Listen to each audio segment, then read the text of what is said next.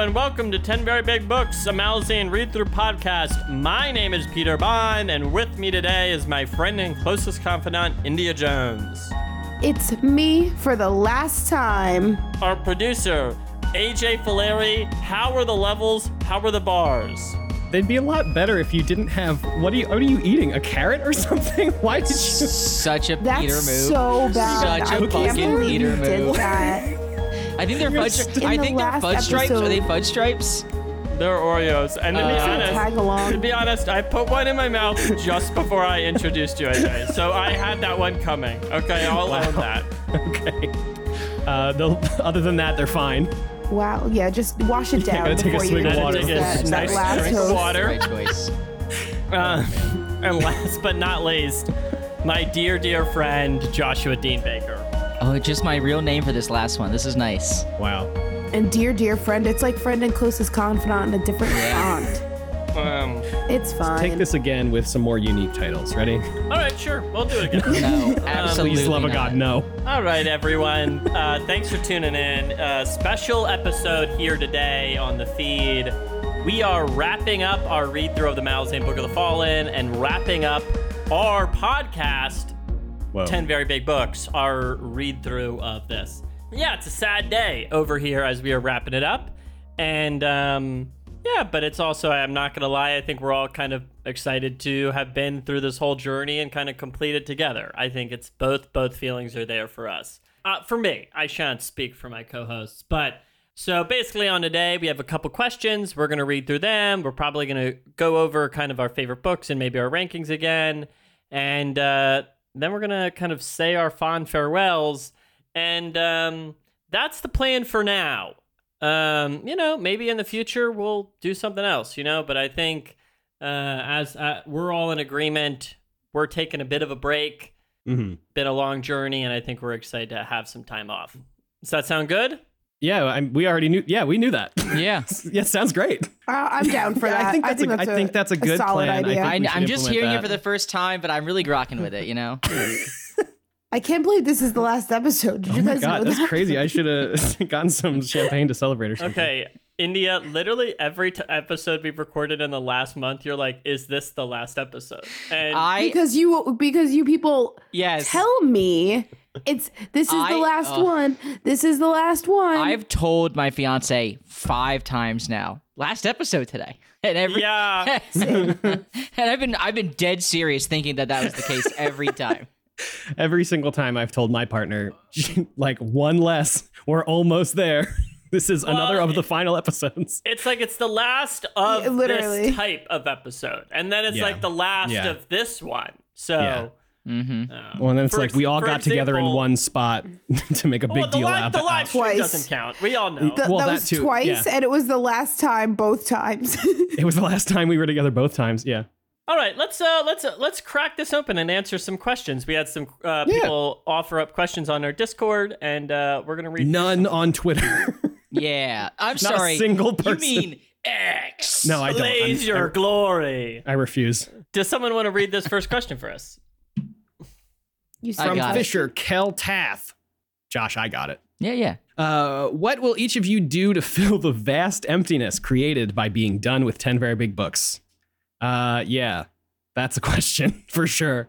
It's not haunting me at night. No, don't worry about it. I'm definitely it's, not thinking about it. Yeah.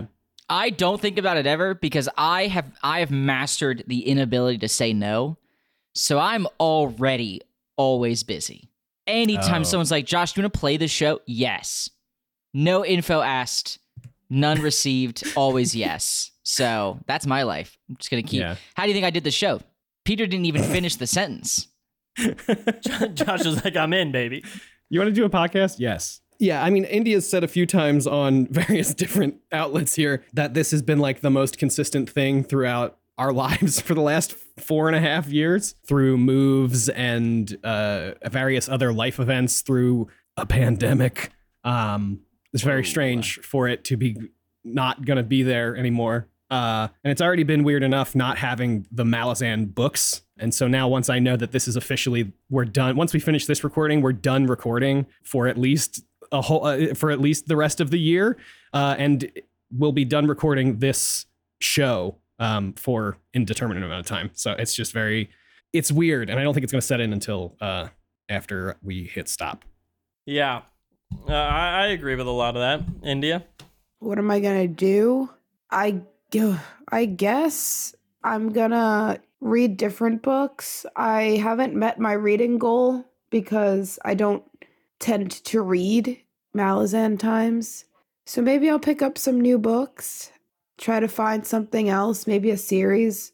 But other than that, I'm just going to like enjoy the city maybe mm. a little more, go and do more things, try to get out more, try to see more things. I mean, this it's not like I was like locked in my apartment, but with less of a with more of a reason to go outside and not stay inside, I will probably try to do that before the winter comes, and then I'll just be in a ball uh, in my bed mm. crying for the whole winter mm. probably.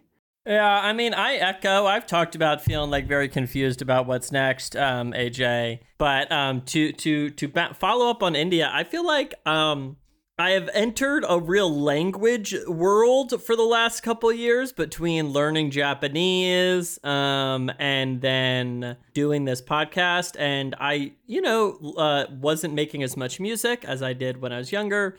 So I look forward to making more music and then like our art stuff. I've been looking at a lot of art, you know, the paintings, the statues, you know, I feel mm. like that's a whole world of stuff I don't really know shit about. You know, I can name like you three painters. So I'm trying to learn more about painting or, and not even learn more. I don't need to learn more. I'm just trying to look with my big eyes at those big colorful squares and rectangles. Only, you know? Only three painters? I really couldn't name many, to be honest. Mm. Um, when people name painters, I literally every time they're like, oh, it's like this painter. And I'm like, I have no idea who you're talking about. I, I've got a movie that's going to get you a lot of painter names really quick. It's called Teenage Mutant Ninja Turtles. I was about to say, um, they're not all ta- painters, though, are they? They one hundred percent are. Okay. I know they're all artists. They're not all. Are they all definitely painters? Oh, I'm like, sorry. Are we saying artist and painter is not interchangeable? I'm a dumb correct. Idiot. So to me, it one hundred percent is. Uh, if your hand put picture, painter. Thank you. I agree. Yeah. Okay. Ever heard of Picasso? Oh, ever, ever heard of this little guy, Monet? um, I was going to say Monet. There you go. We're running out. I'm almost done for painters for me. Ma- you, you know, got Matisse. Uh, we got Henry Matisse here. I've never wow, heard I've never that heard, name. In never my heard life. That name. Never heard, never heard that name. Life. There he is. I'm right on my wall. I have the Andy same one. Warhol. Hey. I have the same one. Which one's a fake? Yours or mine? I would assume both. No, mine's real. I mean, this is this is a poster for a Henry Matisse event, so it's not even okay.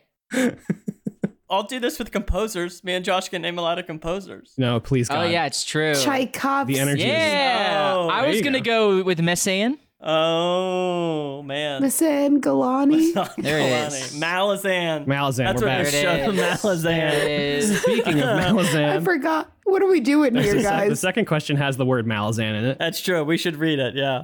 Um, I can get, I, I'll read it. I'll read it. All right. All right. Our second question comes from Steve C. One of my favorite experiences with Malazan is the puzzle-like experience of unraveling the lore, noticing hint after hint, then a reveal that puts it all into context. Do you have a specific experience like that in your reading? Where did it pay off in a fun way? Where did it leave you unsatisfied? All right, I'll I'll step up. I got I got a specific answer. There's lots of things I'm unsatisfied with in the story, one hundred percent. I don't okay. need to get into listing them. That was but, not what the question was asking. The but, end of the question did. We're talking about lore reveals specifically, though. Okay, he, like let me what tell more you. Reveal? Let me tell. Okay, A J, keep cool it. Okay, um, here's what I was. I I made a Peter's Poison once about Arrested Development season four, um, mm. a, a season of television famously people do not like. Uh a very confusing season. And uh, recently I was looking at some beautiful paintings, and I was like, had no idea what was going on. You know. Mm. And you thought to yourself, this is just like Arrested Development. one hundred percent. And there's lots of times in Malazan where I'm like, this is so confusing. Mm. And to be honest, I think what I've learned is that I enjoy the sensation of being confused. Mm-hmm. Um, mm-hmm. I don't necessarily enjoy the sensation of someone explaining to me what happened or what like the painting was or like understanding. I don't really know if I actually care about that. I actually feel like I'm into being disoriented and confused. And I think that's something I learned about myself recently.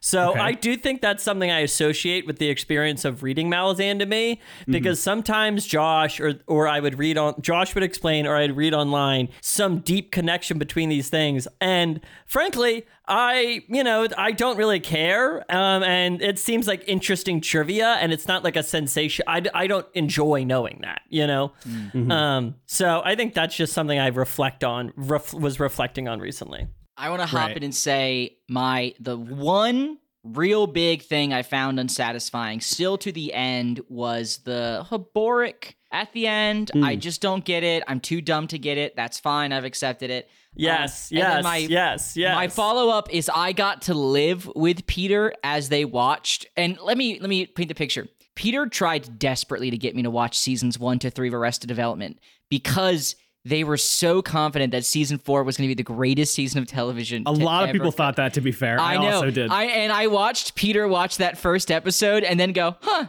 and then put the second one on and finish and go, huh, and just that just kept going, baby. Mm. And it was it was interesting. I don't need I, I don't need to mount a defense of that season of television, but let the record show I would. Let the record yeah. show oh, I yeah, would. Yeah, we know. We know. Uh, Pete, did you have any sp- specific reveals or anything that you you felt any way about, or did you just want to give your general thoughts on, on reveals? Um, there's lots of awesome reveals. Um, obviously, the the one I wish there was more follow up on is Silver Fox, who is followed yes. up on in the novels of the Malazan Empire, mm-hmm. but to me is such an integral, like one of my easily favorite characters of the entire series. And the fact that Silver Fox just kind of fades away from the Book of the Fallen, well, always kind of left me a little sad. Yeah.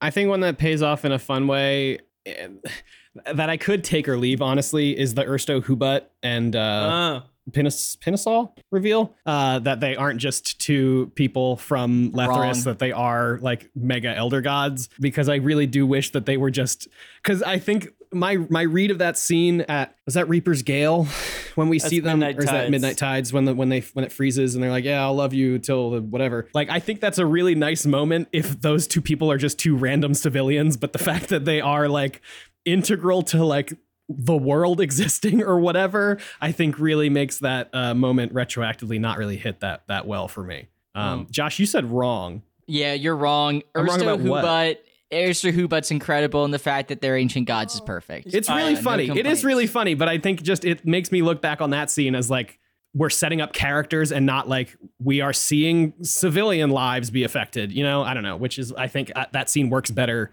to me as like a civilian life being affected. Mm, but you're you're I, I get that. I get that take, yeah. But I love them. It's tough because all of the reveals have just sort of become facts in my head. Right, that's what I'm really trying to think of, like, what was I like, oh my gosh. If I was reading them again right now, I'm sure I'd come across something and be like, I remember this moment, figuring it all out. That's cool, yeah. But I don't read this second, you know? Um, I think, you know. Oh, yeah. I mean the hood, the hood in Dragnapur stuff, you know? Uh, that was, seeing, yeah. seeing that whole plan come to fruition was pretty cool. Yeah.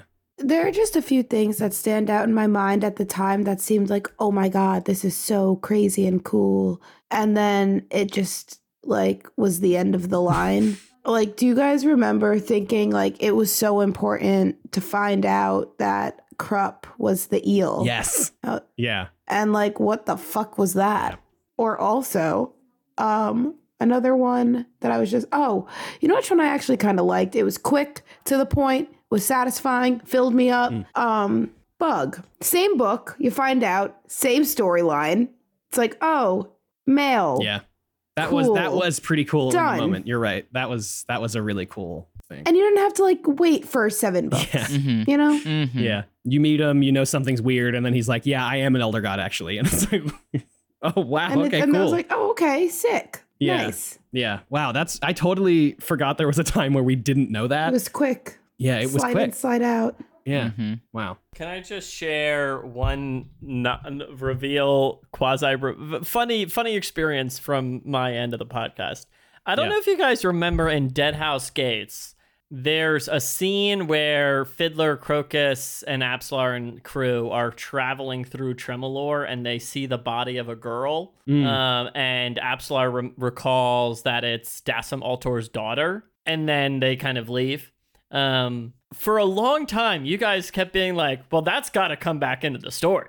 That seems like a big deal. Oh, I do this seems that. like a I big storyline that we're going to follow up on. Yeah. And I get why you would say that, and I think that sometimes, but it always seems to me as the most just like random fucking thing. As like, mm-hmm. oh yeah, well, it's like almost trivia. It's like, oh, yeah. did you know where Dasa's Altor daughter is? It's like, yeah. oh, she's that girl in that one scene. Yeah.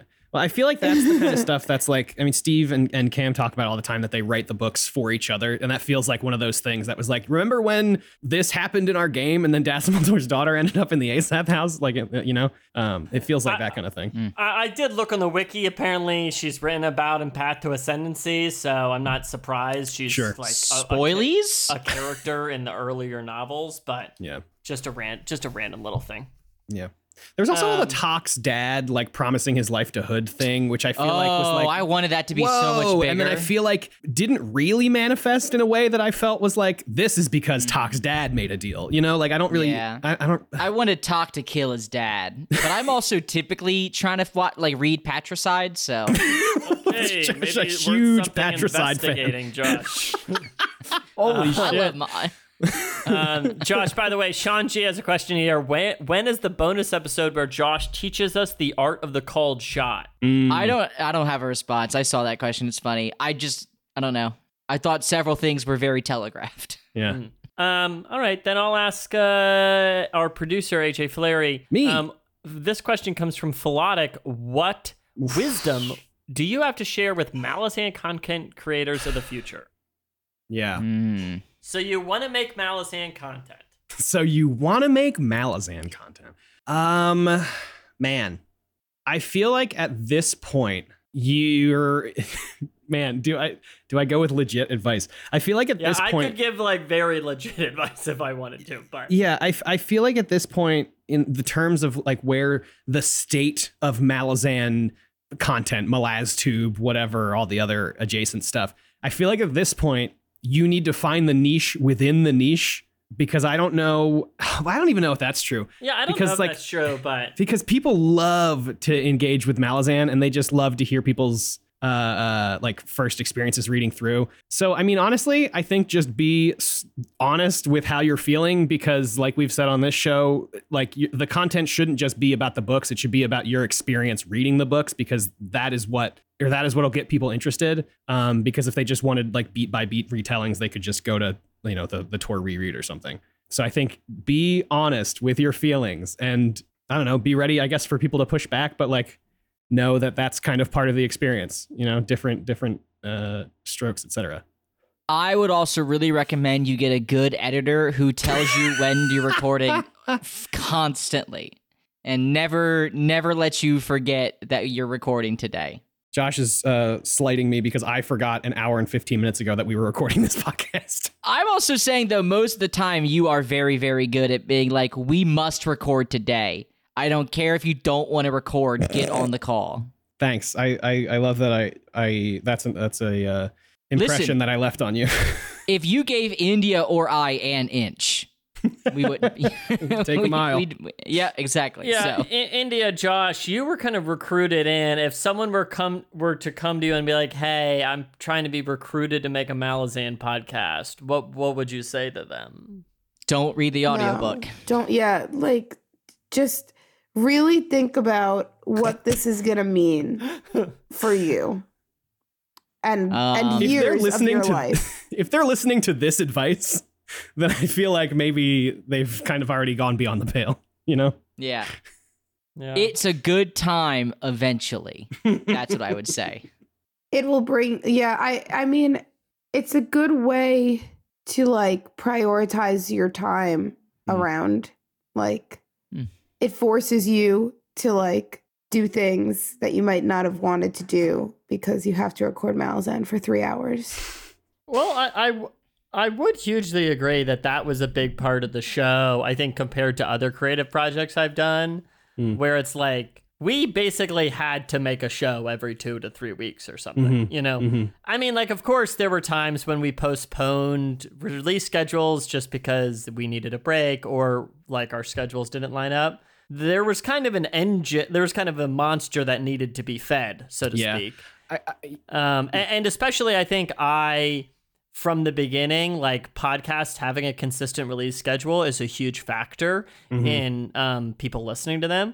And, you know, I kind of knew that I wanted us to be a regular show. All the shows I loved were regular shows. And, you know, I thought that would be good, you know? Um, yeah. And that was, like, definitely different than, like, oh, I wrote something and now I'm, like, going to show it to a reader. Or, like, I wrote some music and I'm going to perform it now, you know?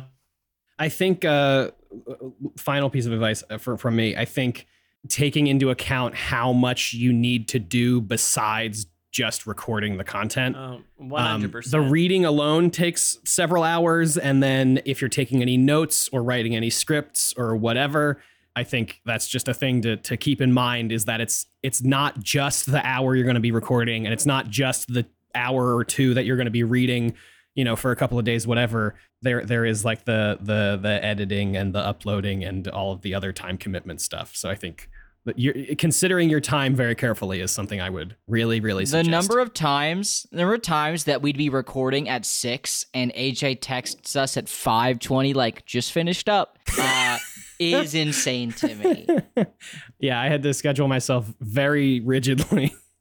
Yeah, A J, I fully agree. I mean, honestly, the recording the episode was easily the most fun part of the show. Totally. And the part where it's like, oh, I had to read or write the scripts or, like, take notes or think about all this, or we had to p- think about the release schedule or production oh. or all that stuff. All that stuff felt almost more like labor. Mm. I like, have another oh, recording yeah, is fun, and I like talking to my friends, mm-hmm. you know? Mm-hmm. That's another piece of advice I have. Once you have the editor, find the person that cares, and then you should just be the funny one, so that you only do the fun recordings. I cor- I agree. I agree, yeah. Josh. That's the um, that's fact. Be yeah, the personality um, hire every time. Yes. yes. I, I guess I would say maybe you should guys try and have, like, an equally shared workload. You know, Absolutely that's something not. That would be something you could consider.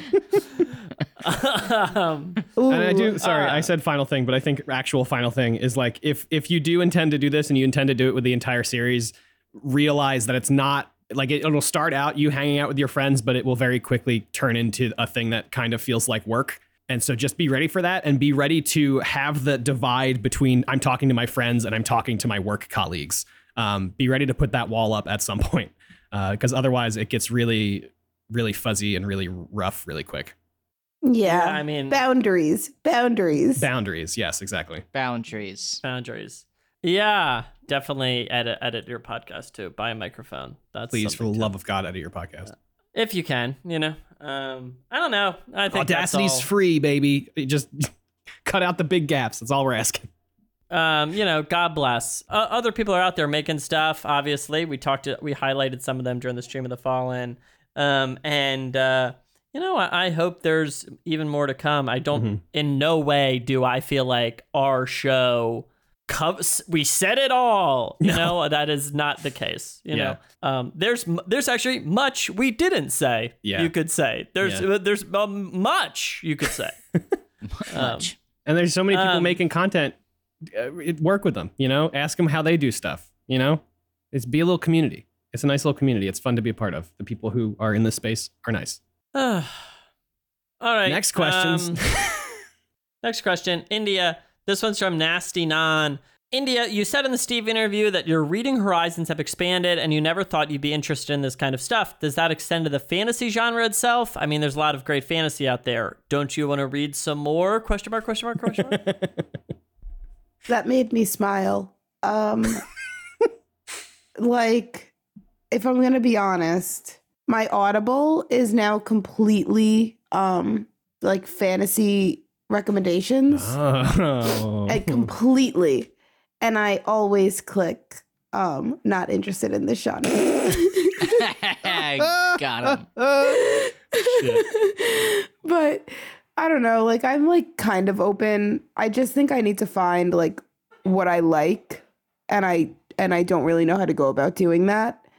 And I also don't mm. know if I want to put effort into doing that. So for now, like, I think kind of yes, I'm open to recommendations, but it would just need to be like way, way, way dialed down from what Malazan was mm-hmm. or is. Yeah, I mean, there's uh, there's that that exists for sure. Yeah, I yeah, you know, I just like sometimes after working my nine to five all day, the last thing I want to do is turn my brain on to read a book. Mm. Where I have to like dissect and decompose. Nope. De- deconstruct. Deconstruct. Yeah. Like everything. So. And that's the problem with this country. And that's why magazine periodicals Stop. Stop. are no longer in fashion. Am I right? Wow. Yeah. Because like, show me don't, moving don't. picture now. Fast, yeah. fast moving picture. Fast. Everyone wants to sit down and listen to the radio. You know, it's insane. The only TikTok I knew was of the grandfather Stop. clock in my Stop. grandmother's house. We can't do this. I'm disgusted. Bring me a good old set of checkers, okay? Um, that's the only type of game I like to play. India, you should check out Legends and Lattes. That's a, a it's a it's a, fan- oh, yeah, here, good a fantasy book about uh, an adventurer who retires from being an adventurer and opens a cafe. See, there's a lot of there's a lot of horny fantasy. If you're trying, there to- is a lot of smut out horny. there. That's true. Whoa. Yeah. So not not not that any of us have ever had sex. Okay. All right.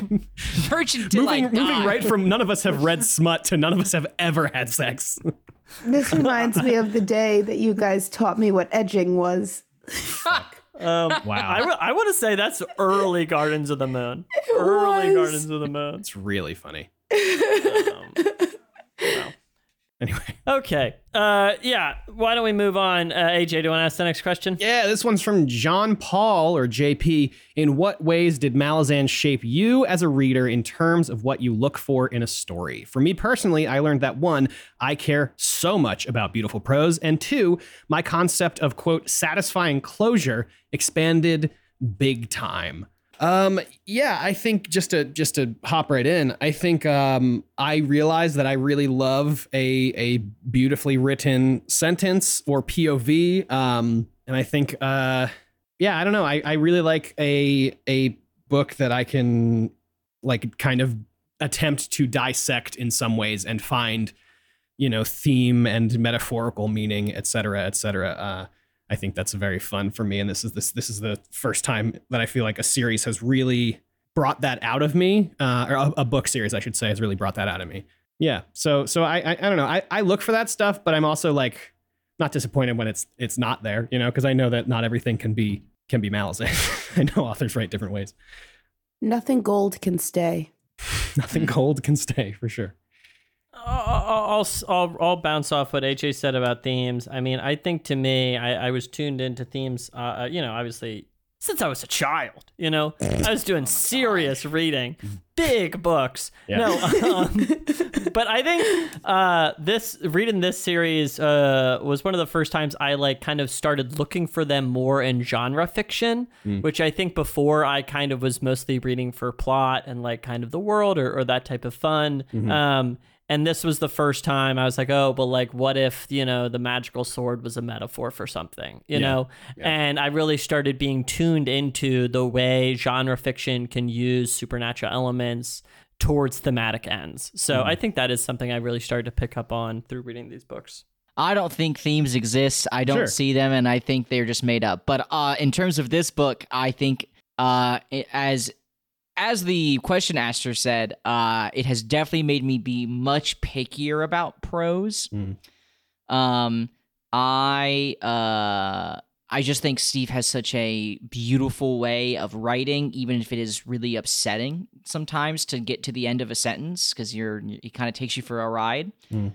Um, and also, it has definitely left me with a huge distaste for things that aren't necessary. Uh, mm. Because I think I'm going to be very generous and say like ninety percent of what is on the page in Malazan is like essential. Mm. and maybe ten percent of the time there's stuff I probably didn't need. And for like a three million word, you know, yeah. series, that's really impressive. I've never enjoyed Tolkien, but mm. now when I like look at a Tolkien or something like that, the moment someone starts feeding me information, I'm like, I'm out. I can't do it. I, yeah. Mm. Tell Josh less is what he's saying. Yes. Mm. Show, don't tell, A J. Well, yeah, I, honestly, wow, yeah. Wow, wow, Josh. You're Somebody smart. Should put that on a shirt. I don't know if you know I'm a teacher, all right? Restorative practices. Uh, uh, what's some other buzzwords? Collaboration. Mm. India. Hinge, did you have anything to add? Um, no, not at all. Honestly, it was it was just it was just so. This was conf- an experiment. It was so India, fucking confusing. You know? It was so confusing the entire time, and now I'm like reading or trying to read, and I'm like, I understand the plot. That's different. Mm. So. Uh, it was just not, no, nope. If anything, it's made you just appreciate this, the, the simplicity of some other uh, styles of like, writing. Mm-hmm. Like I find it like definitely more like, okay, yeah, I, I see what we're doing here, but like, maybe that's what I like and maybe that's sure. okay. Oh, totally. Yeah. Well, like you said, you don't want to come home from work and have to think, which I totally get. Yeah. And I'm like, I, and I mean it. I really just, I don't want to. Yeah. One thing I will add, I don't know if this is something I'm looking for in a story, but something I think that all stories can be improved by is an ancient race of dinosaur people that were actually oh, highly God. technologically sophisticated and uh, communicate and reproduce via uh, or, or, or in the in the vein of bees or ants. That is some of the sickest shit I've ever read. And like that, speaking of reveals, I think was like an awesome, awesome reveal of like, no, this actually Moonspawn was actually made by the dinosaurs with sword hands. Like that was like a mind boggling thing. It's just it's just so cool. And and I'm going to be I'm going to be really hungry for another series to to do something like that with a race like the or a, a race or society like the K'chain Chamael. Wow. So I guess you support that the K'chain Chamael resurrected the K'chain Naruk and then had a war with them, A J? I don't think I said that. I I hear you're supporting the K'chain Chamael. Well, I do support the K'chain Chamael, I guess. K'chain Chamael. I don't know. I was doing a bit. I, I I take your point. I love the K'chain Chamael. We all love the K'chain Chamael. Okay. Insert soundbite. The K'chain Chamael. There you go. And there we, it is. You, you got to put the bone zone in the episode too, A J, just for posterity. Oh yeah. Um, uh, we are we're gonna organically bring up. Yeah. The, we'll just, what do they call it? The Talan Imas. I've never heard it before. Me either. Holy shit! That was really good. Oh my god, you are such a fucker. Agreed. My first thought was these fuckers. God damn it. What other sound effects has Josh not heard? That was really good. Uh, if no. you've not clipped it as a as like a little thing and sent it in the chat, I've never heard it. Mm. Josh, listen to the podcast challenge twenty twenty-three. Yeah, you could not. Well, you could pay me enough. That I was gonna. I was gonna say you can't, but there's, Josh, there's a number. I do the same thing. There's I, a number. All, sometimes I'm like, you couldn't, and I'm like, no, I don't know. You ah, could. Yeah, right. You probably could get me. Here's a here here's a uh, another another variation of the Bone Zone. Oh. Yeah. I don't remember what we were talking. I think someone was like, let's go to the Bone Zone. And then we were like, wait, no, something really sad happens in this section. I think it was Oh, something- my God. That's so good, something A J. Like that. Anyway. I th- I'm, God, you're such might- a good editor. Here's when, whenever we would whenever we would talk about The Boys being back, I would play this clip underneath of us saying, The Boys. It was just that. Good. Okay, good. Yeah. Good. Anyway. I feel like some of those, I feel like some of those early bits fully died, not because I lost interest, but because several years passed and yes, yes. bits came and went. Yeah, as well, they we had a whole do, we know? had a whole section for the we had a whole thing called the Pronunciation Nation for a minute. And then, oh my uh, God, we yeah, did. We used to get corrections and we stopped getting them, I assume, because we never made any mistakes. Yeah. All right, listen, um, we can talk a little bit about the books. I did want to read one final question. This is from Gallo's Duster of Dreams. This is oh, yeah. a fun one. This is a, this fun, is a one. fun one. Yeah. Were there any moments where the podcast was in danger of cancellation through the years? care to tell us? Uh, Pete moving or India getting fed up with the bone hunters, et cetera. And yeah, for sure, one hundred percent. I, I I don't know. I don't know how much. I distinctly remember early on there was like, maybe we're not going to do another season of the show. Really? I very much yeah. did talk to Peter about quitting the show. Yeah. Oh, and really? India talked yeah, to me really yeah, seriously yeah. about quitting the show. Yeah, wow, I didn't know. I that. remember. Uh, I love to be in the loop. I remember there was a time where when when Peter was living in Japan, mm-hmm. there was one weekend where India, I'm not going to say snapped, but did share her feelings that uh, the Sunday seven a.m. recordings yeah, had rough. to stop. They were, to be fair, it was awful. It was bad. It was really, really those rough. Were, uh, those were the worst. Those were the... Peter in Japan was we did that for the years. worst of times. Yeah. We did it for years. Because yeah. we... It was... Look, uh, it, it was... I feel, I feel it shame. Was, I feel it was shame seven a.m. for us. I mean... And Peter was always... Like, we would get on. Oh, Peter, how's it going? I'm cold. Every time, that was the answer. I'm exhausted. I'm so tired. Oh okay, guys. It was I had a long day today, and we're like, it. We seven a.m. Yeah, we um, wake up at six thirty on a Saturday to get on the on call a, by seven. Yeah, on a Sunday. A Sunday, sorry, Sunday. Mind you, mind you, we are all in our mid twenties, as if Friday Hot, nights don't going exist. Going out doing stuff. No. Yeah. Okay. Oh my goodness. I, for a while, I referred to this podcast as prison.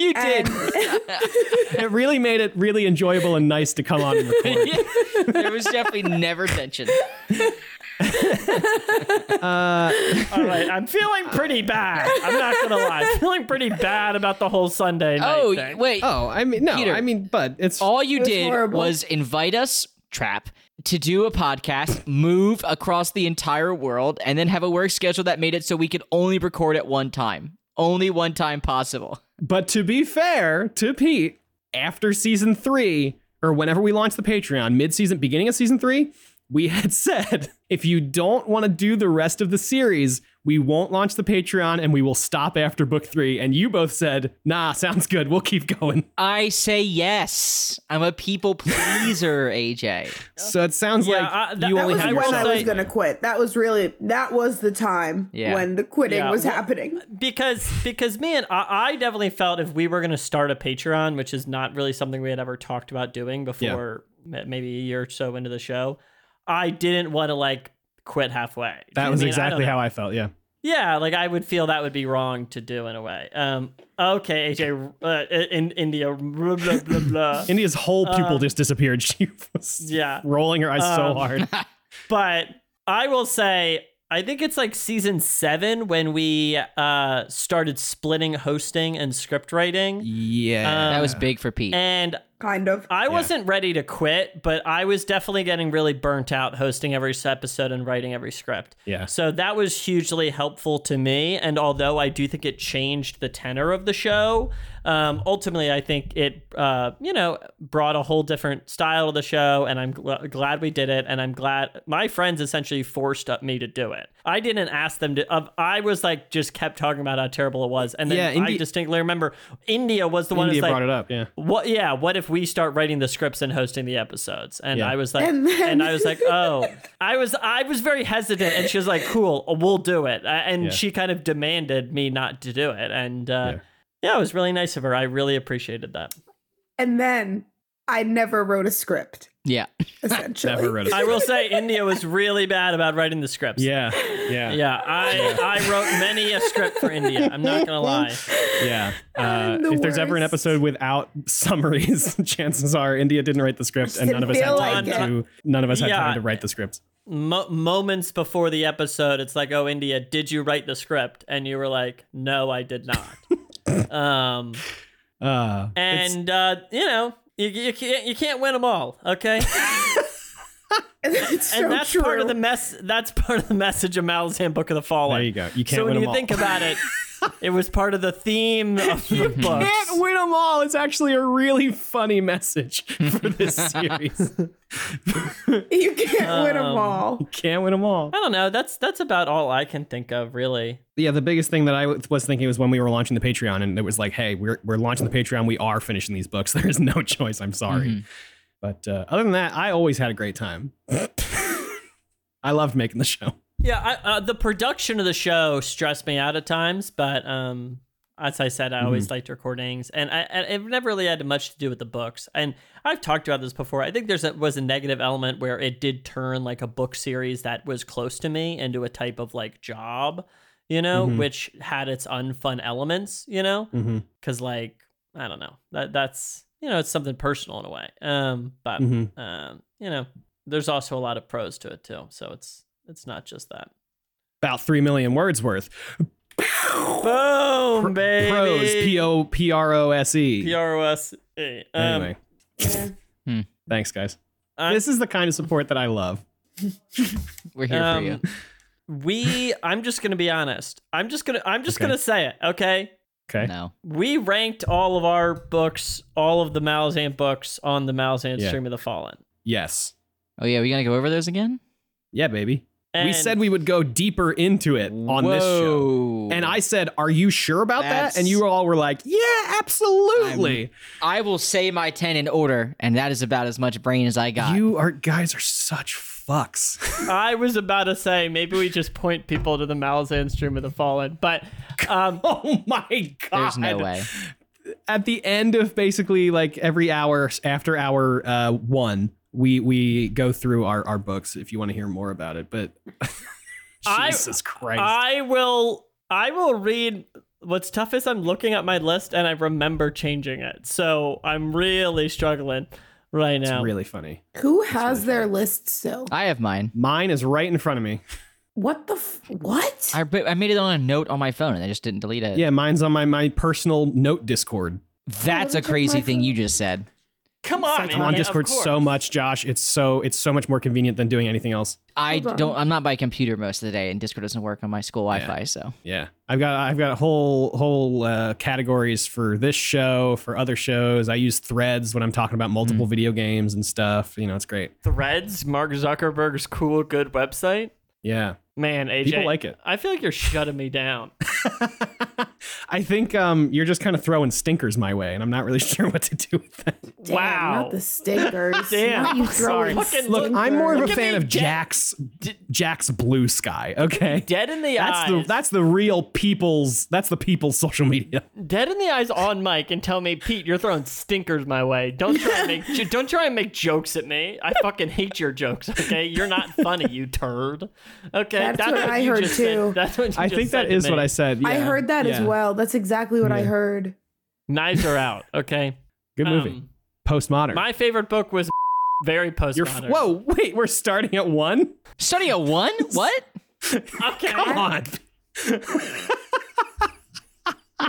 That's so unhinged. Number ten. I really enjoyed Gardens of the Moon for my number ten pick. Uh, I think it's a great book in retrospect. I think. All right. Okay. Compared- let's let's count down. You ready? Number. I literally was just doing it. Number. This is such a Peter move. Have- such a Peter move. Does anyone have my list? No. Number ten. Number ten. All right. My number ten's House of Chains. Next.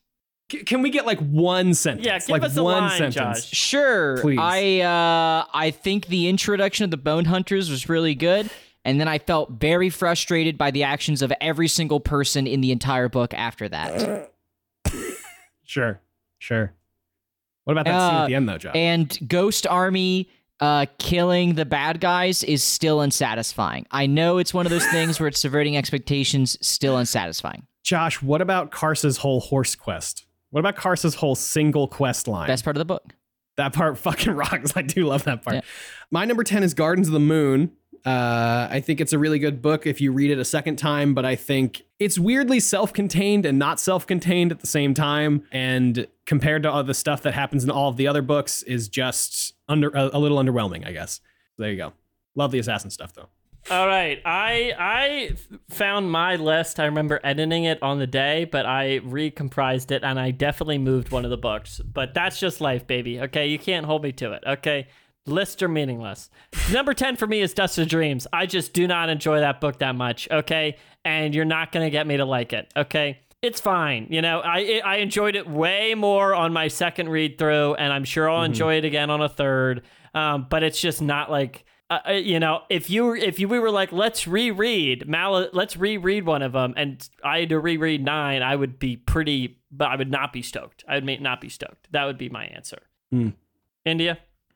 Um, I think Deadhouse Gates. I don't remember. I don't remember liking okay. it that much, though. Okay.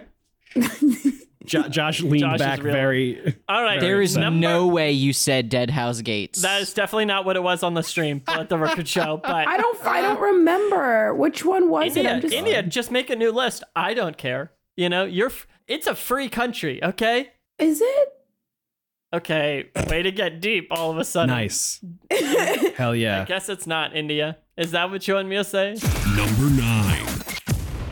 My number nine is Gardens of the Moon. A J said enough. Yeah. My number nine is The Crippled God. I still am not stoked on that book. Uh, my number nine is The Bone Hunters, uh, but Yucatan is still one of the best things put to page, I think. It's really great. I, I guess I just feel like I like the int- ending intellectually more than I love it with. Oh, we're talking heart. about your thing still. Okay, yeah, yeah, yeah. That sounds, yeah, I that's just, a... I, I looked at your I looked at your words, A J, and I said, that's a turd. And I'm not going to respond to your turd of a word. Okay. You say you like it intellectually, but not in, not in your heart? Yeah, I think like I like kind mm. of jive the vision that's presented. It just doesn't really totally excite me, you know? My number yeah, I'll give you my that. number eight is Dust of Dreams. You didn't, didn't say her nine. Go, you fucking... Fuck you, Josh. Fuck you, Josh. Gardens of the fucking Moon. Jesus Christ. I can go. I, Book I, one, Gardens of the Moon, Josh. Number eight. I'm number eight, Dust of Dreams. It's a transitionary book. It was still good, though. Damn. Damn. Um, my book eight is House of Chains. I ranked this higher on the stream because yeah, you did. I like. I'm you always did. like, oh, there's so like it's a book that's so divisive in my mind. But today mm. I'm feeling like it's divisive in a bad way. I don't like that book, and I've always okay. been a foe to that book. We all wow. know that. Everyone in the okay. pod knows I'm always coming after House of Chains. Okay, okay. You've named um, it number one occasionally. I yeah. have. That is the, that is true. That is yeah, Josh. That is true. You know, I and uh, I can't deny that. Um, my number I, eight I, is also House of Chains. Great. Is that true? Yeah, we did it. My yeah. number eight is actually. All right, this is crazy. Bastard. I want you guys to remember House of Chains got a way higher score, and I was the one that tanked House of Chains because several of you put it really high up. So mine, Josh, this is the list I made day of. I have not changed this list. India sometimes ranks House of Chains as her favorite. Yes, I know. Yeah, yeah. That's what I'm getting. Okay, India, you're number eight. Um, Dust of Dreams. That's a good answer. Sure. Yeah, that's a solid answer. Cool. Thanks. Thank you for your approval. I needed it. Good. Good job, India. Nice job. Nice job with the ranking. Number seven. My number seven is Bone Hunters yeah. because Yucatan's incredible, but I think the Haboric stuff is is not my favorite. You're just a fucking Haboric hater, dude. Yeah. Fuck you, man. Haboric's Haboric's the man. Okay. You hate to be adrift, whereas Pete, uh, who Pete said earlier, loves to be confused, and I also feel that way. I th- I thought we were a little too hands off with his storyline for too long. Boo, Josh! Woo! Boo! No, I like that. That was very no, good. No, man, Josh. Josh isn't gonna come in here acting like he normally do and act like he gets a little Scooby snack. Okay, damn right. Not a chance. Damn right. Not not not here, Josh. We're I'm too joke. pissed on the mic today. Okay. Okay. Um, my number seven is Gardens of the Moon. Well, what's what, what's there to say? You know, I, it's just, it's not a book that excites me, you know? Yeah, I think that's the thing about Gardens of the Moon. It's like, it's it's a good book, period. And like, that's it. That's all you got. Yeah, even even getting over the hump of like reading it, the not yeah. my first very confused time, I'm like, yeah. oh yeah, sure, that happened. You know, it just, it's yeah. not like, it doesn't just, doesn't ignite a fire within me, you know? And there's no blue flame ignited in your heart. No, mm. there is not. My number seven is The Crippled God. Um... Because I feel like it's really hard to end a series.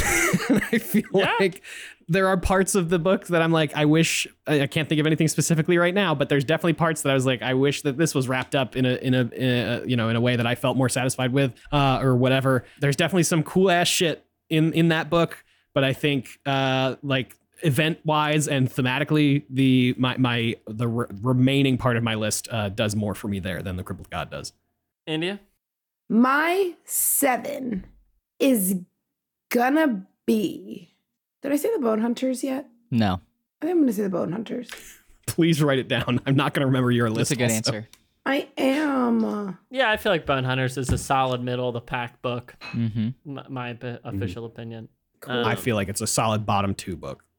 well, well, A J, I think you're wrong, and your answer's another turd that you're throwing my way, okay? I'm going to go because Peter's being mean now. Number six. My number six is Toll the Hounds. A- AJ because started it. A J, sorry, not A J, Peter. Okay, sorry, Damn. Josh. Damn, the teacher, the teacher voice. sorry, sorry, Mister Baker. Thank you. Uh, my whole body tensed up. Uh, it was just so such a chilling tone. Sorry. Mm-hmm. My number six is Toll the Hounds. The dogs are good. Uh, Carsa and the Mad Max shit is badass. But I really feel like several storylines just don't really go anywhere by the end of this, and then they don't ever go anywhere in the rest of this series. And uh, that kind of left me with a sour taste. Mm. I'm just going to be honest. Number six on my list right here is Reaper's Gale. And mm. I don't know why it is t- today, right now in my moment, I feel like I would want to rank it number ten, but I just want to let you know it's number six on this list and I'm keeping to that. But um, it is a book. I uh, it is not one of my favorites of the series um, for a variety of reasons. I just feel like there's very few characters in that series that I love and look forward to reading. And I especially mm. contrast it to my love for Midnight Tides. And I was so excited to follow up with those characters. And Reaper's Gale is just not a follow-up to Midnight Tides. And it's not the follow-up I wanted it to be, you know? Okay. Um, that's what I would say. You know, it, it is a follow-up. It's just a follow-up in a very different type of way. And it, it just is not, it's just, I, I just loved that setting so much and meeting all those characters and felt really let down by that book the first time through. Mm. The second time through, I enjoyed it more and understood what it was going through, and more importantly, where that book lay and like the story of the series and what um, it was trying to accomplish. So, you know, I'm much warmer to that book the second time through, but it is just not one that I, I really love. And, and my final mm. note is, A J, I'd like mm. to apologize for the ag- the aggro tone I've taken so far on this show. I was a little hurt, but I'm extending an olive branch, and I think we should end our final show together, hands in hands, um, like friends. Okay, I appreciate that you think that. My number six is Reaper's Gale. No. Peter, I appreciate the olive branch. I need to take a break. And I would also like to. I would also love to be friends. Uh, and and uh, sorry for calling your joke a turd. Okay, I didn't mean. I, I apologize. Listen, I've thrown out plenty of turds on the show. Wouldn't be the first time. Okay, lots of my yeah. jokes get left on side of the road. um. All right, A J, number six. My, my number six. Uh, also, Reaper's Gale. I kind of agree with what you're saying, Pete, about it not being the follow-up you want uh, to Memories or to Midnight Tides, and I think I feel the same way. But in reality, it's like I don't think there is a world where any follow-up to Midnight Tides is good enough, um, yeah. because I think Midnight Tides is such a great story on its own. But I do, I do love what happens in Lethyrus with, you know, the Eater stuff. I love all that. Uh, I think the All storyline still kind of leaves me hanging a little bit, even in the context of like, if we read it as if it's about Gunthmok and uh, Sag-Tarrak and not about Red Mask, but the Red Mask of it all still is like a big kind of amorphous question mark to me. I think there's some really great moments toward the end with like Tok coming back and um, fucking Tool also being there, seeing Tok die. I think that's an incredible moment. But uh, yeah, I, I think compared to the rest of the my to, compared to my top five, I think there are there are more spots within Reaper's Gale where I'm like, yeah, I, I'm still kind of lost here and I'm not really sure. Uh, whereas I feel like in my top five, most of the stuff in those books hit for me. India? What number are we on? Six. Six. Six. One, ten, nine, eight, seven, six. Crippled God. Hmm. Mm. Solid. Sure. Yeah, I liked it. Middle of the pack. Good ending to me. I was satisfied. Mm-hmm. But now is the beginning of like the ones that I actually liked. Mm. And, and your so, bottom your bottom five are just like, ah. Mm-hmm. They could be anything. Yeah. Yeah. That's it. Yeah. Number five. Josh, we're into the top five. Take us away. Number My five. number five pick is Deadhouse Gates. I think obviously the Chain of Dogs is one of the most powerful storylines in the book series. I think a lot of really cool, interesting things are set up in this book, but I do still think uh, I think the scale of it all is a little small when you compare it to um, some of the other things that I liked better. And I would also say that the Path of Hands is still somewhat of a letdown to me. Uh, and a mm. lot of that stuff just like never really gets brought back up again. But um, not it's not a huge negative. It's a great it's a great fucking book. A J, can you insert or can the numbers be the the radio numbers? Do you know what I'm what? talking about? Like the radio numbers when they're like ten, three. Number five. Yeah, I can yeah. do that. Yeah, please. Um. My number five is Bone Hunters. Uh, yeah, uh, I think on a on a good day, this is one of my favorite Malazan books. I think think that book's a ton of fun. I love the plot of the book, and there's just a you know just a Yugatan's fun, but the story keeps on rolling. I love all the stuff with Crocus in the desert, as all my Crocus heads know. Um, Scalar is an all-time great Malazan character. If you don't like Scal- Scalara, do not talk to me. Um, and I like the ending too, and uh, the Eris stuff is great. Um, I'm pro bow hunters. Um, Toll the Hounds. Nice. Oh, I didn't say my number five. That's fine. My number five also Toll the Hounds, though. Oh, you go ahead. Sorry. No, I. Hey, you go first this time. No, I don't want to. I think Toll the Hounds is a really cool book. I love being back. In, I, I love. I love being back in, in D Stand. You know, that's great. I love that whole crew being back. All that stuff. The you know uh, following up from from book one. I think what Josh said, uh, the Karsa Mad Max storyline is great. The sad Mappo stuff, I'm really a big fan of always. The dog, the hounds are cool. The fight between Dassimultor and uh, Anamanda Rake is cool. The Hood coming out of the, uh, the Hood dying is also cool. Um, there's there's so much, and I think the the latter half of that book that I'm like, man, that fucking rocked. Uh, and and uh, just remember, I just felt really satisfied uh, with that book. I feel like. What do you think about Toll the Hounds, India? Well, let me think. Let me think. Um, Toll the Hounds. If I had, uh, I don't even know. I don't even know. What did I think about that? That's the one. What happened with the sword in that one? Did they actually the get one. out of it? Anamanda Rake yeah. dies oh. by getting the sword pressed into him, and then, and then they had yeah, the big fight. The that sword. big fight. Mm-hmm. Yeah, mm-hmm. Those were cool standout scenes. Mm-hmm. That's about mm-hmm. it. Krupp's back. Yeah. Krupp. The whole book's the whole chalice. The whole chalice thing. Chalice yeah, that's, and Crocus. Yeah. Mm. Mm-hmm. Mm-hmm. T B T. Number four.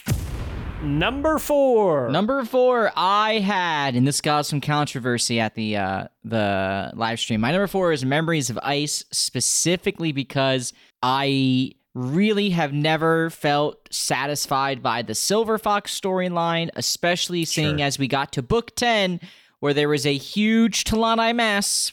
Q. Thank you. Big Talani mass uh, storyline in that last book, and I kept holding out hope. Like, man, this I'm sure this character that we spent an unbelievable amount of time with in book three, who like gets name dropped in this book, I'm sure she's coming back. And the fact that she didn't, yeah. I think, just kind of soured my taste in Memories of Ice a little bit. Sure. Would I still call it a nine point five out of ten? Yes. It's a great fucking yeah. book. My number four is Deadhouse Gates. The first book in the series I really loved. And um, yeah, I still love that book. If I had to reread it today, I'd be stoked. Um, which is funny. Part of me thinks it's kind of slow and not really a lot happens in it, but I just love the vibe. I love a lot of the characters in it. I love Seven Cities, easily my favorite setting, and it's my favorite setting in that book the most. I just love the feel, and I can just feel myself in that setting so intensely. Yeah, I um, mine is also Deadhouse Gates, my number four. Um, I think what you're saying about Seven Cities uh, being great, specifically in Deadhouse Gates, I think I totally resonate with. In House of Chains and like Bone Hunters, we are out in the desert so much. I feel like like we're that whole all that stuff is happening. But in Deadhouse Gates, we are like in the different settlements around the continent um, more so, uh, which I think is great. Obviously, the Chain of Dogs is great. And Dewicker, I think, is an all time amazing P O V. Um, like. Maybe maybe my top P O V throughout the series. I think that's like an absolutely and he's and he's basically only in that chap only in that book. He comes back, yeah, but yeah. it's like so fucking different, you know. Yeah. Um. But I was about to heap praise onto, onto Mister Erikson. I think that's like a genius level uh, uh choice to have a historian be one of our main P O Vs observing this. the the battles and and everything that's happening with Cultain and, and all that stuff, I think is just it's it's so good. It's it's awesome. I love it. And I think what it sets up later on with uh, Duiker in, I believe, Toll the Hounds, uh, which I also totally forgot. Toll the Hounds is where uh, Idkovian comes back as the uh, the Redeemer. And I think that is an awesome full circle moment for that, for Idkovian's storyline. I think that rules. Um, but back to Deadhouse Gates, I think uh, Duiker in Toll the Hounds, uh, uh, like the the setup in Deadhouse Gates of him being like a historian and then him starting to question, like, is history meaningful or whatever? And then that kind of coming full circle in Toll the Hounds, I think, is also great. Yeah, so I'm now realizing how how great it is I have Deadhouse Gates at four and Toll the Hounds at five, because I think those two are are kind of companions mm-hmm. in a lot of ways. Um, and I think uh, work really well as a whole unit. India, what's your number four?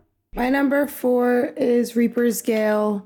I don't know why you guys weren't hot on that book. I fucking loved it. It was the first book that I really liked, kind of, from out. Like, not really liked. It's the first book that I really was like, I'm interested in what's going on here. I love the Roulad storyline.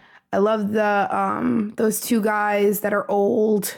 Um, Scavendari, Bloodeye, and Silger's Ruin. That whole, like, they don't like each other situation, but do they? Will she, won't she? Um, fucked with it. And mm. I think, who's the brother? Hot, hot older brother. Fear? Fear Sangar. Yeah. And that's it. Number three. All right. Number three? Number three. My number three is The Crippled God. I put it very high because I left the book feeling very positive. And as I said in the live stream, I think anyone that can write a three million word piece of fiction and end it in a way that leaves me positive means that that ending was good. There's plenty mm. that did not get wrapped up. There's plenty that got wrapped up that I didn't find that satisfying. But I think that endings, I think Tavor's speech, I think the scene with Briz being read the message from Tehol, I think uh, the final stand of the heavies and Marines, I think those three scenes are just like perfect. And there's lots of other great stuff in the book, but I, those three scenes were just no no notes. Uh, my number three is Toll the Hounds, a book I love very deeply, easily. I often say my favorite book. And yeah, it's just, you know, it's just is an awesome book, has so many great storylines, and I love the contrast between the two settings. That's always stood out to me as one of my favorite elements of the book. Hmm. My number three, because I'm a big lore head, is Dust of Dreams. Uh, I I love learning about the Fort Grilisale and the K'chain Shamal and the Jaghut and the Talon. We're all we're all back, baby. All these ancient races, we're back. We're in one spot. We're all doing we're all doing stuff.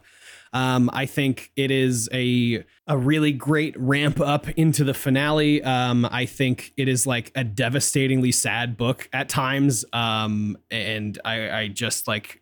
That really, really worked for me.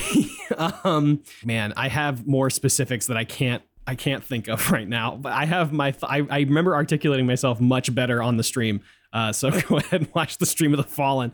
Uh, I guess hour seven or something, the end of hour seven, we, we get our number threes. Uh, yeah. Dust of Dreams. Great book. Really, really, really, really loved it. Mine is House of Chains. I love House of Chains. Um, I loved Felisin. I loved Shaik. I loved Tavor coming into her power and everybody being like, who the fuck does she think she is? And her just like making a name for herself, coming out here. It, fantastic book. Only, second and, well, third only to obviously the two best ones, but so good. Would make it my first one if I wasn't extremely loyal. Okay, I love I- I that, love that that's clarification. How I, that's, that's how I feel about Toll the Hounds. Mm-hmm. I often, I so often put Toll the Hounds number one, but the book that most days I think is my favorite is not Toll the Hounds. You yeah. know, that's just, it's only on off. It's mm-hmm. only on some days like today where I'm also like Reaper's Gale's number ten. I hate that book. Yeah, you know. Um, okay, strong words, but you take my po- I okay. Yeah, okay, you okay, guys. My number two. No my one number said two. anything. No one said anything. That's why I'm moving on. That's why I'm moving on. Number two. My number two is Midnight Tides. A near a pretty much perfect book. There are That's tantalizing. My number two, same. There are tant- same. My number two also. Oh, A J, A J. Damn. That's my, it's my number you one, baby. You know, Midnight Tides. I, you know, I'm a simp for well, Charles Singh. Let's let's just all take a and the bone let's all wall. Take a couple moments and simp. I love the silliness that is letting us know that Icarium was on this continent because there's a giant fucking watch built into us into a mountain that like they all just look at and go, huh, fucking weird, incredible. Okay, go Peter. Mm-hmm. I mean, listen, what's there to say about Midnight Tides besides it's an absolutely incredible book? And I just, that is the book that has, to me, the single best ending out of any of these books. Mm-hmm.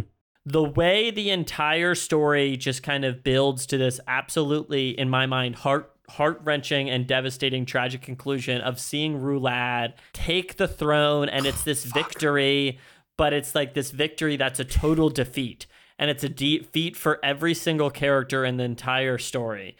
Um, and I, included. Yeah, and I just find that so moving. And I also find that the plot is so engaging.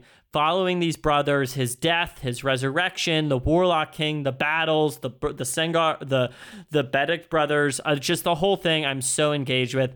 I don't love Tehol. I've kind of turned on Tehol, but um, I, I'm all in on Midnight Tides. Mm-hmm. India, why is it your number two? Um, okay. So this book, I thought, let me think. Let me think about, well, I mean, you guys are like saying all of like these like reasons. And really, I just thought it was the most like digestible book. Supremely digestible. I think that's also a great reason. Yeah.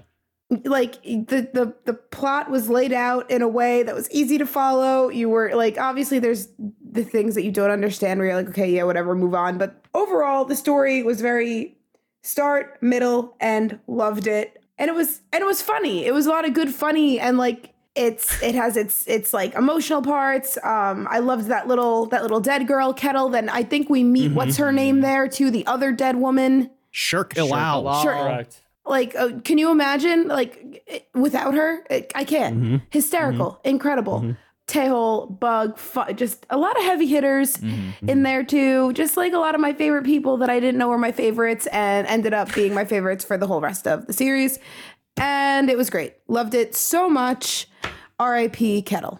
Rest in peace. Uh, A J, your number two? My number two is Memories of Ice. Mm-hmm. I think, mm-hmm. like, all together, just an incredible fantasy novel.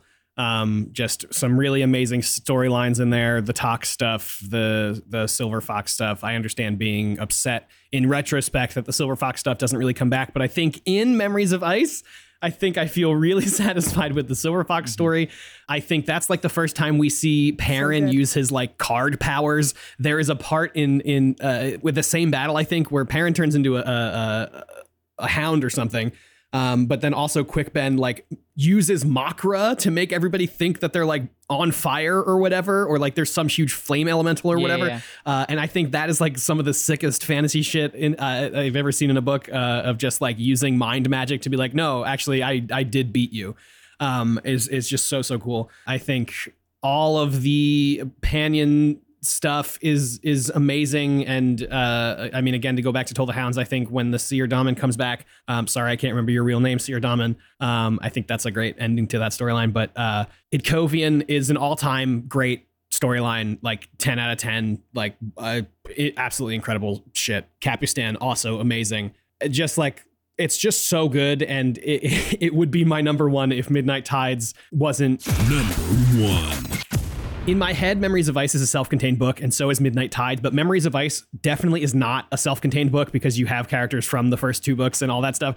Midnight Tides, and the reason it's my number one, uh, is because it is a whole self-contained story, and you don't really need any other context, and you could just read that on its own, and it would be, I think, an incredible... an incredible book. I do think it's improved by having some context of like the, the rest of the, the earlier books, but I think on its own, Midnight Tides is an incredible book and and uh, stands on its own merits uh, outside of the rest of the series. So that's why it's my number one. Also, like like India said, favorite characters that I didn't even realize were favorite characters in the moment, and then every time they came back on screen, I was like, fuck yes, they're back. All the Breeze stuff, amazing. All the the Kettle stuff, awesome. Uh, the that final throne room scene, amazing. God, it's so good. It's so good. I, I don't know what else to say about Midnight Tides that you guys are haven't already said, but it is, it is, I think in my mind, a perfect novel. Mm-hmm. It's, it's incredible. So that was my two and one, I guess. My, um, I guess maybe Peter and India should go, or me go, because you two at the same number one. I'm the different one. Oh, uh, yeah, me and India can go. My number one is Memories of Ice, a book that absolutely shreds. I mean, mm-hmm. what is there to say that A J did not say? Um, Ikovian, all, all-time great character. The Siege of Kapustan is astounding. Um, the final battle is a ton of fun. Um, I love Silver Fox. I love the Maib. That's one of my favorite storylines in the entire dude. entire book. Fuck yeah. Uh, book fucking series. Love the Maib. Fucking um, love the Maib. And the book's just, I think to me, has a bunch of great emotional and thematic moments, but it's also a ton of fun to read. And if you wanted to pick that up and read that book, you would have a blast. And that means a mm-hmm. lot to me. Mm-hmm. Yes. Love Memories of Ice for all of the aforementioned reasons, but standout moment for me was obviously I never really loved um, like the tactical kind of stuff, you know, mm-hmm. like, oh, we need to do this and we have to be like ten steps ahead, and you go to the other side and they're like, no, we're going to do this, and they have no idea. Yeah. Um, that was the first time in this book that I was ever like, oh, this is kind of interesting. And it was because of Josh. I don't know. I, I thought that, like, I liked that. I thought that was kind of interesting. Small part. But my favorite part would be um, Whiskey Jack and Corlat. Mm-hmm. Yeah. And that's it. Yeah. Also, we have to love book three. It's the book that convinced A J to join the podcast. It is. It is. Well, the, well, that's the book that convinced me to. Well, I guess technically Deadhouse Gates was the one that convinced me to read the books. And then mm-hmm. Memories of Ice I read. And I was like, I have so many thoughts about this book. I need to speak to somebody about it. All right, Josh, uh, wrap it up. My number one book is Reaper's Gale, which is a very, wow. I mean, it's the antithesis of Peter. You're, you're insane, Josh. I think Reaper's Gale, I, I put Reaper's Gale as my ninth favorite book, and then I wrote the reason I didn't like it, and then I just started writing the reasons that I did like it, and then I just kept writing more and more and more and more reasons. I think, uh, I think it's a really interesting take on what happens in a civilization when there's a change uh, in, in major change in leadership, like happened with the Eater versus the Letheri. I thought the the introduction of the Sheikh storyline and how it was going to, where it was going to go, the prison island giving us so many characters. I just think there's so many scenes, too, in this book of Malazan soldiers being Malazan soldiers, which is something that, like, the book series hints at.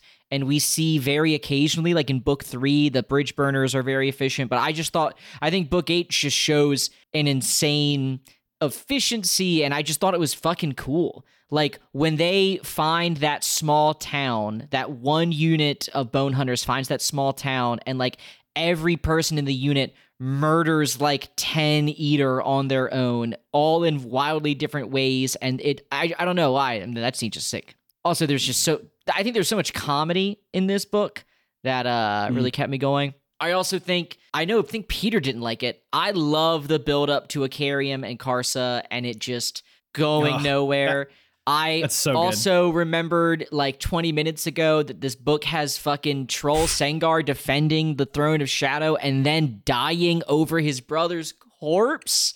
Are you kidding yeah. me? I just think it's an incredible book. And I remember being I remember being really upset at the beginning of Reaper's Gale because the timeline did not make any fucking sense whatsoever. Sure. And now that I've yeah. now that I've read all these ten books, time's an illusion. All right, I was a younger, dumber man who cared. Yeah, there's no need. There's no need to yeah. care. It's just cool that you know uh, Udanos and Skavandari have been on the run for an indeterminate amount of time. Fantastic. No, no, don't look into it. Okay? Yeah, don't worry yeah. about it. I didn't even bring up the Udanos and Featherwitch stuff for memories for Midnight. Yeah, Times. That's that another all time great storyline. Yeah, I just got it because like there's just such a to me book eight is just the book where it starts. Sorry, this is book seven. Book seven's where it starts. We had book mm. four doing its thing to prepare us for this continent. We had books. Uh, What, five and six kind of gearing us up for the Bone Hunters and their involvement. And then book seven is just this huge conjoining of so many things. And mm-hmm. I just loved it. Yeah. Okay, uh, everybody. Well, that is our rankings. Okay. A J, no, please. Uh, I mm, I was debating whether to be kind of a shit um, to Josh or not, because I haven't done it for anybody else. But part of me wants to ask Josh what he thinks about the the all stuff and the red mask stuff. I love it so unbelievably much. Wow. Because okay. I think looking at it now, it is a storyline of a man given a power and a duty and and fucking bastardizing it and corrupting that duty with his own personal agenda. And I just mm. think it makes Kaleth a much more interesting character and a much more, uh, sure. you know what I mean? Like her storyline, I think, feels better knowing how much of a failure Red Mask is, and a, a failure oh. not to himself and his people, but I'm talking about it being a failure to the Kachin Shamal. Um, mm-hmm. And I think the storyline is fucking sick now, knowing Damn. everything. Uh, and I know what you're thinking, Josh, this is really not what you said at the time. And again, fuck past me. He was an idiot. Do you know what I wasn't wrong on, though? That dude had a thorn whip, and that was cool as hell. And that will always yeah. be cool as hell. Okay, yeah. I, I just can't let it go for on the record. I strongly disagree with Josh and on his interpretation of that storyline. Good, um, but we I'm not we don't need to do that right now. I we're not going to do that today. So that's no. that's going to wrap us up, I think, for our ranking of these ten. I we talked, I think, a little bit more actually on the Malazan Stream of the Fallen, so you can go check that out if you want. A quick ten-hour mm-hmm. conversation between the four of us, and. uh I just want to wrap us up with one or two questions, and then we'll have a little moment to say goodbye. Um, so, India, Josh, A J, looking yeah. back on it, what do you think of the series overall? Good. Good. Good. I, any other any other thoughts? I would say it is often misrepresented. What do you mean by that? Oh, totally. I think it is not a hard series. I think it is a very different... Uh, uh, very different take on writing, and I think it is so different from much of modern popular fantasy that that is why people think it is difficult. I don't think the books are that hard. I just think people expected Steve to write like everyone else, and he ref- at every turn he refused. Mm. Yeah, I, I think they're like not popular fiction is is really what people mean, you know? Um... I think people mean that they think it's hard. People think it's hard. I, and I I, I I just, yeah, I think they're just confusing their feelings of why they thought something. I, I, I, th- I think know, it's fair to call it hard. I don't think that's insane. Do you know what I mean? I just think most people don't read. First off, most people don't read. And then number two, most people don't uh, read books written in this style, yeah. you know? Yeah, so. It's definitely the style is definitely a thing. I feel like if you're reading these books, though, you're already so deep in the fantasy scene to like know what they are that you know what you like in a fantasy book. And this book, I feel like, is purposefully not being a lot of the stuff that a person may or may like in a, in another fantasy book, you know? Yeah, no, I feel some. Yeah, I, I agree with Josh that I don't. I, I think people really hype up the series and kind of mythologize its difficulty probably too much. Um, but uh, I I do think it is a difficult, you know, I don't, I don't think it's a beach read. Although I read mm. Memories of Ice on the Beach and had a great time. I was going to say, I, I, I did start several of these books on the beach because um, it always lined up with my yeah. September vacation somehow. And so I would always I would always start the books uh, in the Outer Banks. Yeah, I, I think these books like retain like a, a special place in my heart. But what's tough is like mm-hmm. I almost would never suggest them to people. You know, I've suggested them to one or two very specific people, but it's not like a book I go around telling people to read. Yeah, you know? Yeah, I, I feel like it's so tough because you have to you have to pitch a te- you have to pitch the whole series. You know what I mean? Yeah, like, yeah. Which is a really tough thing to do. Like like okay, The Name of the Wind obviously is part of a series, but also you right. can just pitch people and say you could just read that first one and you're going to have a good time. Versus you can't in good conscience say that about any of these books. No, not at all. I would say maybe you could say it about Midnight Tides because it's first chronologically, but even so, I think I don't know. Yeah, I, I, I, don't I think know. That's the closest you could get to it. That's the closest you could get, I think. Yeah. India, did you have any last comments looking back on Malazan? Um, I would say I did hear you guys say that like it wasn't a difficult book, uh, it wasn't hard to read, and I definitely disagree. I think not only if you choose to read it, was it not super dense? But like so many words, I was just kind of like, what the fuck? I could say Peter like disclaimed it as being difficult to read, and would it have been different if Peter didn't tell me that? I don't think so. I think it would have been worse. That's it. I feel like your perspective, though, India, is like where no other person has ever come into this series. You know what I mean? Like, I feel like most people, like I had said earlier, are already in the fantasy space to even know that these books exist, and like next to no one. Like, I would say maybe you're one of five people who yeah. like who like and and even maybe the only person of those five that has actually finished the series who came into the series as like a total fantasy newbie, you know? I don't know. That so that's that's the only that's the only reason I'll say, I, I would say that it's not like quote unquote hard, because I feel like it's definitely like it's it's I, I feel like in in a lot of ways it's on par with a bunch of other fantasy in terms of like just the the I. Uh, not ideas, but like just in terms of the like world and stuff. Um, but just the way that, that it's written is is not like the other fantasy books. Does that make sense? Mm-hmm.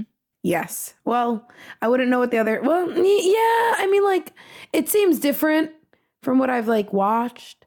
So. All right. Here's going to be my last question. Um, looking back, wh- what do you what do you think this show like? What do you think about this show? You know, ten Very Big Books.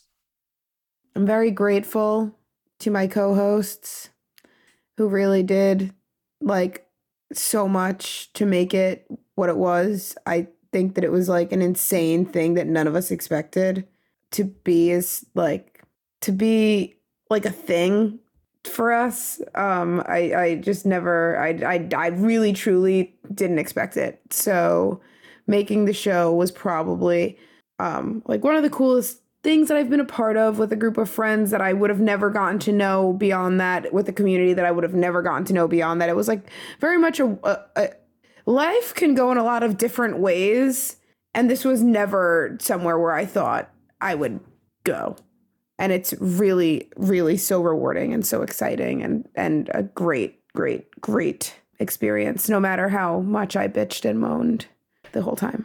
Yeah, I think uh, I echo a lot of what India said of of this becoming a thing so much larger than we could have ever thought it would be. I, I mean, I said last week uh, talking to to Steve, like immediately the show was bigger than we thought it would be. And that was just like absolutely incredible and like weird and wild and, you know, whatever. But I think ultimately I do just feel really um really grateful to have gotten to know you, India and Josh, uh, better than I than I did four years ago. Um, and Pete, to continue to stay in contact and create things with you, I think has been really rewarding.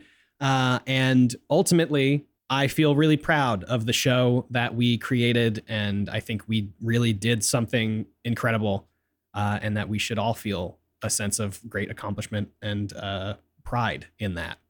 I... Uh... I, too, am very grateful. It's been a wonderful experience. I'm glad I read these books. Uh, I don't think I could put it more eloquently than my other co-hosts have so far. Um, yeah, I mean, I would echo uh, a lot of what you all have said. It has been a very meaningful experience to get to make this show. Not only um, that I feel an immense amount of gratitude, and I'd like to say thank you to everyone who's listened to the show. And thank you to everyone who's written in. I mean, to think that there are people who have written in um, from all around the world, people who've written in once a month or so, who we've been in contact with for years now. Shout out. Or people that we see on Discord uh, weekly or so. You mm-hmm. know, the fact that there's a community around it, uh, even outside of listening, it was never something we really expected. And the fact that so many people listened and that you're listening right now really means a ton. And so I think that's definitely one of the things I'm really grateful for, and something I wanted to say thanks um, for. I also, of course, wanted to thank Steven Erikson again. I think mm-hmm. it was really an awesome opportunity for us to be able to speak to him, and a lot of the other guests we had on the show too. You know, I think that was so cool, the amount of people we got to speak to from different paths of life, um, from who had different experience or point of views about the book. But definitely, you know, never thought I would speak to Steven Erikson. Um, and now I did a couple times, and that's pretty cool. And, you know, I think most of all, I want to thank the three of you. Um, I feel tremendously grateful for the experience um, of, you know, that we made this show together. I feel so happy that India and Josh agreed to read these books with me so many years ago, and that um, A J joined us eventually. I mean, it was just, um, you know, I it was just kind of a thing I wanted to do. Um, and, you know, it really blew up into something crazy. And I'm so glad that we got to share that together. Um, it really was, um, you know, just one of the most precious things to me, you know. Um, and I'm sure when I am uh, old and withered, I will uh, look back um, with joy um, at this time we spent together and this kind of beautiful um, project we made. Um, and um, yeah, I think it's probably permanently changed how I relate to these books and a lot of other things is is having this experience together. Um, and, you know, this experience is, is made possible through the three of you and being able to make that with you. So it's just been very meaningful, and I love you all.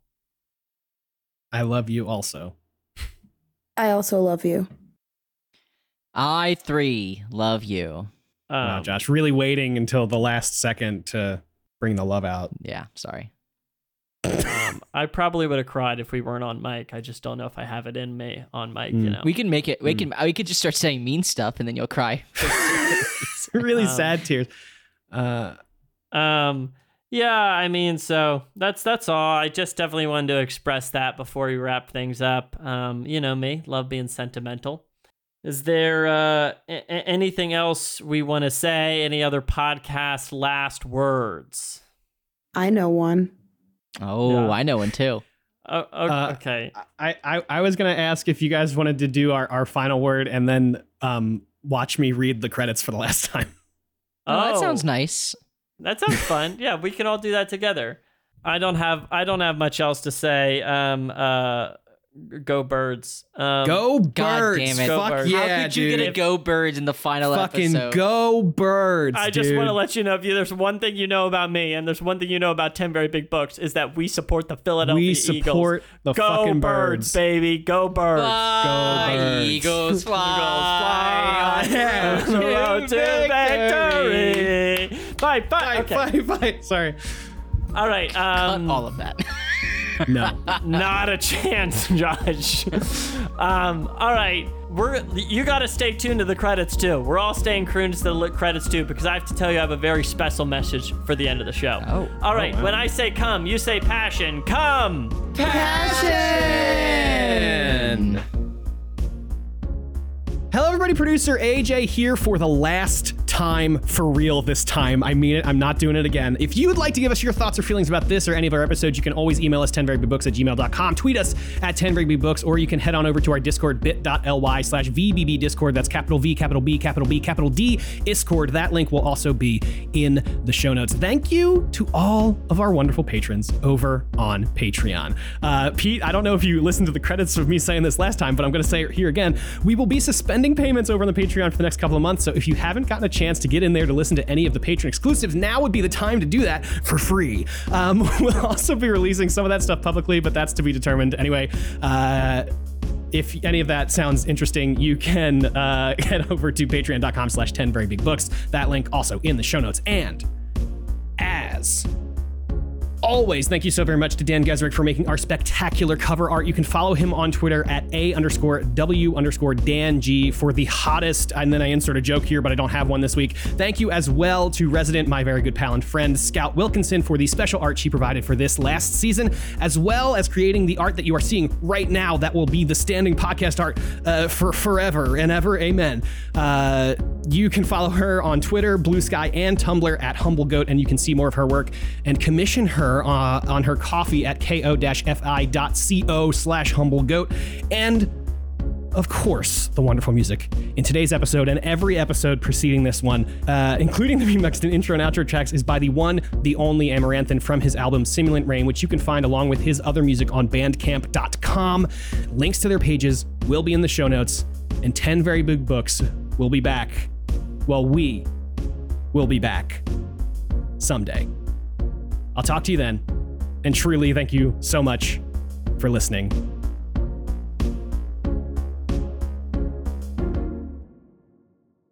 Peter, what did you have to say? Um, Steven Erikson and the acknowledgments to the crippled god writes, uh, I have enjoyed our long conversation. What's three and a half million words between friends? And I say to you three and all of our listeners, I've mm. enjoyed our long conversation. What's nine and a half thousand minutes between friends? Did you look it up? I looked it up today, baby. Wow. Nine and a half thousand minutes. So it's, much. I'm off by a little. That didn't count sure. today's, so it's probably closer to like, you know, nine thousand seven hundred or something. Yeah. But wow. Wow. Um, all right, everybody. Thanks so much for listening. Thank for you. Real. Thanks. Bye. Bye. Bye.